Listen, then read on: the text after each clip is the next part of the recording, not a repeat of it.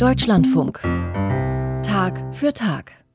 Die Thomaskirche und die Nikolaikirche stehen beide in Leipzig und in beiden Fällen geht ihre Bedeutung weit über die Grenzen der Stadt hinaus. Die Thomaskirche war und ist Wirkungsort des Thomas-Kantors. Einer von denen war ja bekanntlich Johann Sebastian Bach, der sich mit seinen unzähligen Kantaten nicht nur ziemlich viele Fleißpunkte verdient hat, sondern für viele ja fast die Blaupause geistlicher Musik bis heute geliefert hat. Und die Nikolaikirche wiederum, die war 1989 einer der zentralen Ausgangspunkte der friedlichen Revolution in der DDR. Jetzt sollen beide Gemeinden möglicherweise zu einer Gemeinde verschmolzen werden. Zwei Kirchen der evangelisch-lutherischen Landeskirche in Sachsen, zwei bedeutende und auch ganz eigene Geschichtsräume. Und an dieser geplanten Fusion entzündet sich, deswegen wenig überraschend, ziemlich heftige Kritik. Unser Landeskorrespondent in Sachsen war in Leipzig und hat dazu Stimmen gesammelt.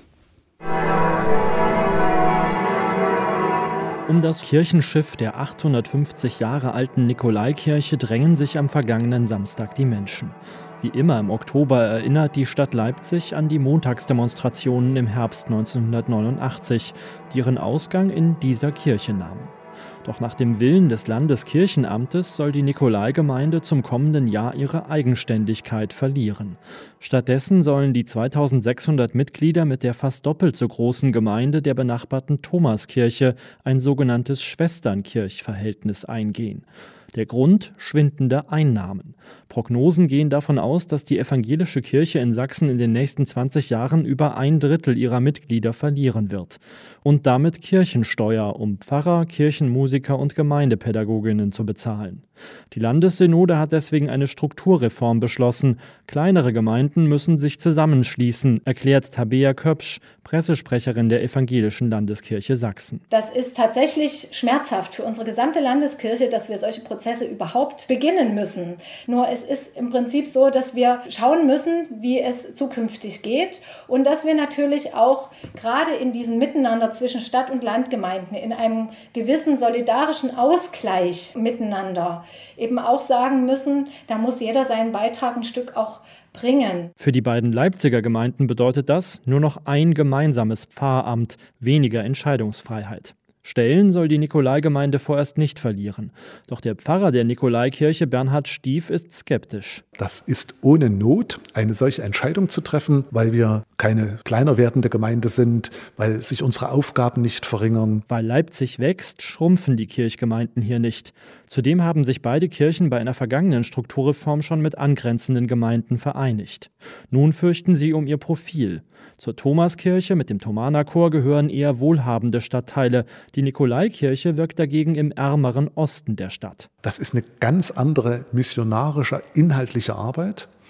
Und dann diese Schwerpunktsetzung mit der friedlichen Revolution und diesem Netzwerk, was da dran hängt. Das sind ganz unterschiedliche Aufgabenfelder. Es ist nicht denkbar, wie wir da Schnittmengen entdecken sollen. Auch die Pfarrerin der Thomaskirche, Britta Tadiken, ist gegen den Zusammenschluss. Das beginnt schon damit, dass ein Pfarramt völlig überfordert wäre, zwei solche großen offenen Stadtkirchen zu unterhalten. Das jetzt sozusagen in eine Hand zu geben, das ist im Grunde ein, ein Wahnsinn und eben immer gegen überlegt, wo ist eigentlich der Vorteil? Und da sehen wir eben keine. Beide Gemeinden hatten beim Landeskirchenamt um eine Ausnahmegenehmigung gebeten. Doch im Juli kam unvermittelt der Bescheid zur Vereinigung. Mitten in der Sommerzeit, wo alle in den Urlaub gefahren sind, wir hatten vier Wochen Zeit, darauf zu antworten. Das war ziemlich schwierig und eigentlich auch kein feiner Stil. Bei dem Konflikt schwingt auch ein grundlegender Mentalitätsunterschied mit zwischen der liberalen Bürgerstadt Leipzig und der Landeshauptstadt Dresden.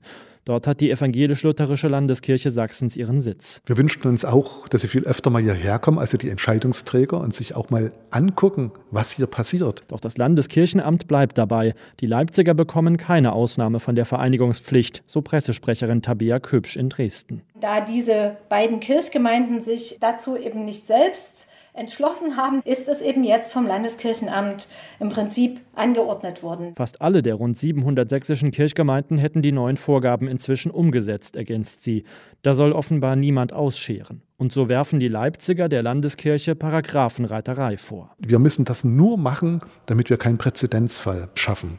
Damit die Landeskirche nicht in die Situation hineinschlittert, dass dann auf einmal alle Kirchgemeinden klagen und den ähnlichen Weg beschreiten. In Leipzigs Stadtgesellschaft stößt die geplante Vereinigung auf Unverständnis. Da leidet auf jeden Fall die ähm, Betreuung der Mitglieder. Das ist nicht gut. Also Es muss separat bleiben. Für viele in Leipzig ist St. Nikolai nicht nur eine Kirche, sondern vor allem auch ein Gedenkort an die Geschehnisse des Herbsts 89.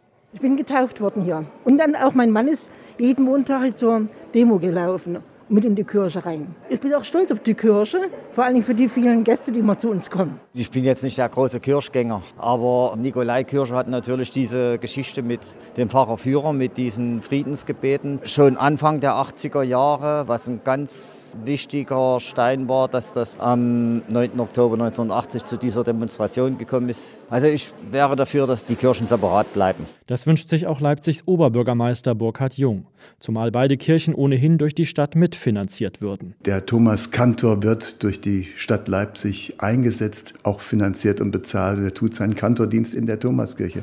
Die Nikolaikirche ist für uns der Ort der friedlichen Revolution, wo wir unsere Gedenktage feiern. Unser Gewandhausorchester bespielt beide Kirchen. Also wir sind auch finanziell natürlich eng verwoben durch Mieteinnahmen, die die Kirchen dadurch erhalten. Also ich glaube nicht, dass wir die äh, landeskirchliche Situation und Unterfinanzierung lösen durch eine Zusammenführung dieser beiden Kirchen. Jung, der in den 90er Jahren selbst für die Landeskirche gearbeitet hat, unter anderem als evangelischer Religionslehrer, sieht in der geplanten Vereinigung einen strategischen Fehler. Ich verstehe nicht, wie man diese Zusammenlegung als Petitesse abtun kann. Und es geht um die eigenständige Verkündigungsbotschaft, auch die politischen Bedeutung innerhalb einer Stadtgemeinschaft und weiter darüber hinaus. Und das sollte man auch sichtbar zeigen in der Eigenständigkeit von Kirchgemeinden. Dafür will er sich beim Landesbischof Tobias Bilz einsetzen. Ihn sehen sie hier in Leipzig als Verbündeten. Doch es ist unklar, ob sich der Bischof in den Entscheidungsgremien der Kirchenverwaltung durchsetzen kann. Beim Nikolaipfarrer Bernhard Stief ist viel Vertrauen verloren gegangen. Im Laufe meines Lebens habe ich eigentlich immer die Loyalität gegenüber meinem Arbeitgeber ernst genommen. Ich bin aber gerade im letzten Jahr doch auch enttäuscht wie wenig wir auch wirklich ernst genommen werden und angehört werden. Den Widerspruch gegen die Zusammenlegung hat das Kirchenamt vor kurzem abgelehnt. Nun wollen die beiden Leipziger Gemeinden St. Thomas und St. Nikolai vor dem Kirchenverwaltungsgericht klagen aus zwei mach eins. Die beiden bedeutenden evangelischen Kirchen in Leipzig sollen fusioniert werden, was scharfe Kritik auslöst. Unser Landeskorrespondent Alexander Moritz war für uns in Leipzig.